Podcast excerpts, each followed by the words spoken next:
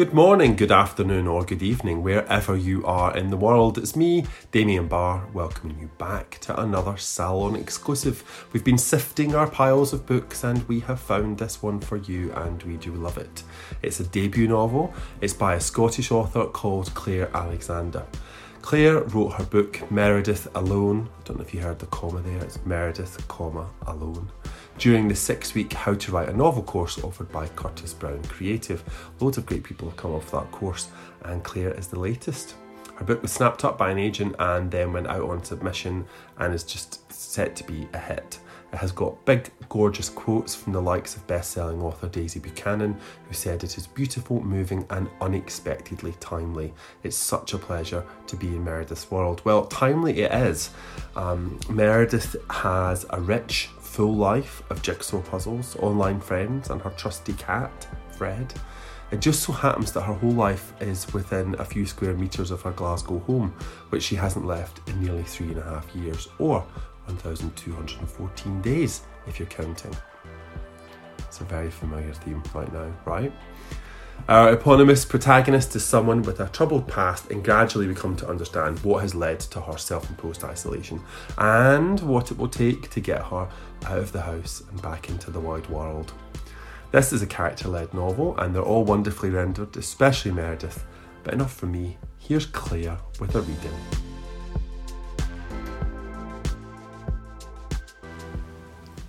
Hi, I'm Claire Alexander, and I'm delighted to be reading an extract from my debut novel, Meredith Alone, exclusively for listeners of Damien Barr's Literary Salon. I'm a big fan of the podcast, so this is a real honour. The book moves between the present day, which is 2018 2019, and various earlier points in the life of the main character, Meredith, from her childhood to the recent past. This extract is from 1999 when 20 year old Meredith is moving out of her mother's house. It also features Meredith's older sister Fiona and her best friend Sadie. So, here's my reading. She helped me pack, not even pretending to be happy for me. Fee, are you taking these? She waved curling tongs at me. Neither of us had used them for years. You can keep them, I told her. I'm trying to pack light. Don't have much storage space in the new place. My sister rolled her eyes, making no effort to hide it from me. Will you come over this weekend for dinner? I stacked the last of my books into a box, taped up 20 years of escapism. Not sure, might be busy. She opened the wardrobe and started rifling through it. Doing what? I demanded. I have plans with Lucas. Not that it's any of your business. I bit my lip, tried not to react. She always knew how to push my buttons. Well, you can bring him, I suppose. I'll get takeaway. Your choice. Pizza, curry, special fried rice? She mumbled something I couldn't hear. I left her to her huff and started squashing my duvet and pillows into a bin bag. I needed new ones. I'd had them since I was a kid. But purchases like that would have to wait. I'd been working in the call centre for a year, saving like mad for enough money to pay my deposit and my first month's rent and bills, and build up an emergency fund. I saw on a TV programme that it's important to have an emergency fund. It seemed like a grown up thing to do. Most people would think my new place was nothing special. Distinctly unspecial, in fact.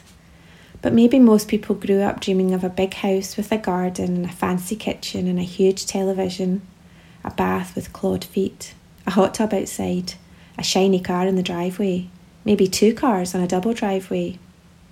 My dream had always been a little simpler. I was moving into a tiny ground floor flat with peeling wallpaper. There was no bath, just a narrow shower with a door that didn't close all the way.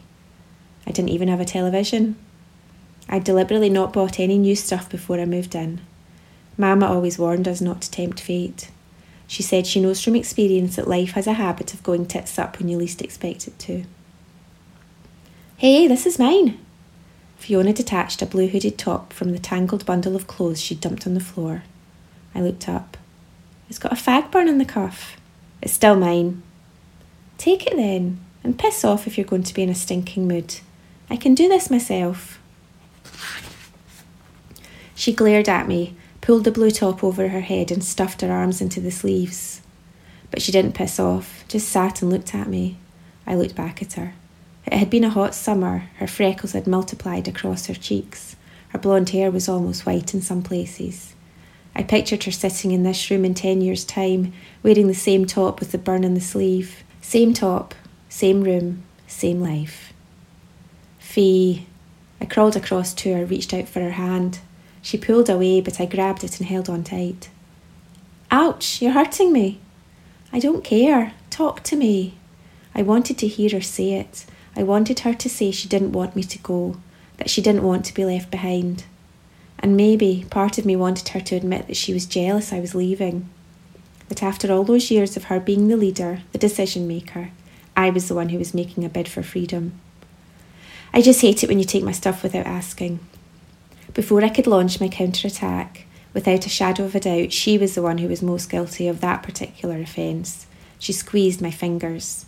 We both burst out laughing at the same time. I know this is hard for you, but it's time. Actually, it's way past time. We had a deal, remember? Meredith, we were like 10 when we made that deal. There's no way we could actually have moved out when I was 16. I shrugged. Okay, but I waited another six years, and I asked you to come with me. Don't forget that. You still could. It's not too late. You and me. Just the two of us. She shrugged. I'll probably move in with Lucas. That wasn't what I wanted to hear. Lucas had hung around like a bad smell longer than I'd hoped he would. He made my skin crawl, always looking at me for a second too long with narrowed eyes and brushing against me when he walked past, even when there was plenty of space. I tossed more clothes into a bin bag. Well, you can't stay here forever. I know, I know. Maybe she'll die soon. Have you heard her cough? Then I can have this place to myself, start over. That's a terrible thing to say, I murmured. Yeah, whatever. Don't tell me you haven't thought about it yourself, how much better it would be if she wasn't here. We'd have so much fun together, Fee. You and me in the city centre. It won't really change anything, you know. You promised me, remember? I tried to keep my voice steady. All those years, I believed you. I wasn't lying. I believed it too. So what changed? Come on, Fee. We can start over together. She sighed. Meredith, you're moving to a one bed flat. So? Haven't we always shared a room here? I shifted my position on the floor to stop my feet cramping, still clutching her hand. If you don't want to share, we could find somewhere bigger. I can ask if I can transfer my deposit. Oh, I'm looking forward to having this room to myself, she said breezily, and I can't be arsed to pack. Moving is one of the most stressful things you can do in life. Did you know that? Can't be more stressful than staying here. She laughed. Maybe. You're almost 22. You have a job. In a supermarket? It's still a job. She can't keep you here. I don't understand why you want to stay. It was my turn to get angry. I wanted to slap her. I settled for digging my nail into the soft pad of skin at the base of her thumb. She didn't even flinch. I don't want to stay. Why then? I was begging. I didn't care. I don't understand. You will one day. My sister let go of my hand. I didn't have a lot of stuff, but getting it all into Sadie's car was like trying to solve a puzzle. It took us a few attempts and several fag breaks until we squashed the last bag into the back seat. Fiona came out to sit on the wall and laugh at us. She didn't do much to help. I can't see out my back window, but I think we're okay. Sadie flicked her fag butt onto the road. It's not too long a journey. I just need to grab my jacket. I gestured towards the house where my sister was lurking at the doorway. Want me to come in? I'm good. I'll only be two minutes. Thanks, though. Fiona had my denim jacket over her arm. She squeezed against her belly when I reached for it. This is so weird, she whispered. I'm not going far. I wrestled my jacket from her, put it on before she could hold it hostage. I know, but. I know. We'd never spent 24 hours apart. Neither of us had any idea what life would be like from now on. For me, it felt exciting and terrifying in equal measure. For her, I couldn't see what there was to get excited about. This is ridiculous. Fiona looked up at the ceiling the way she did when she was trying to stop herself from crying. I need to go and get ready for work. My shift starts at two. Come here, you big idiot. She hugged me tightly, then turned and ran upstairs. I'll phone you tonight, I said to her back. She gave me the V sign without turning round. I looked around the hall at the jar of coins on the console table next to the phone and the bowl of potpourri that had been there forever. It was time to go. I took a deep breath and walked into the living room. She was still in her dressing gown, watching supermarket sweep. Her hair was in rollers, her skin shiny. Mama, I'm leaving now. She whipped her head round, a big smile plastered on her face. Come and have a chat with your mother. Watch some telly. I can turn this off. Put my Taggart video on. I hate Taggart, I told her. Really? She stared at me like I was a stranger who'd just walked into her house uninvited. I stared back. There's been a murder, she growled. She was trying to be funny and it broke my heart a little. I can't stay long. The car's packed. Sadie's waiting. Sadie Schmady. Suit yourself. Party pooper. Yep, that's me. So, I'll see you then. Soon.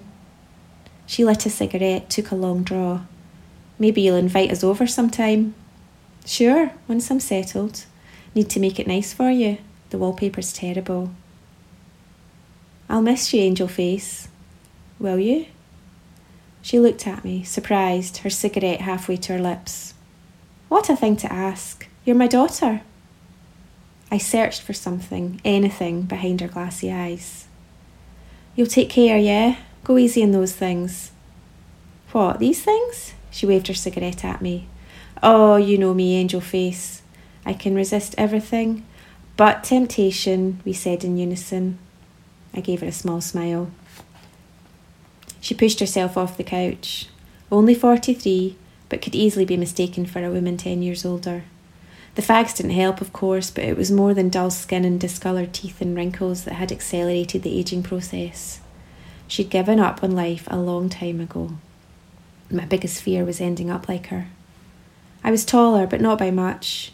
We stood eye to eye in the middle of the living room until she wrapped her arms around me. I let her for a few seconds. I patted her softly on the back. She felt frail beneath my hands. I need to go, I said. Lots to do. She took a step backwards, folded her arms under her chest. Bugger off then. Her eyes were already back on the screen. I closed the living room door behind me. Before I reached the front door, I could hear her laughing.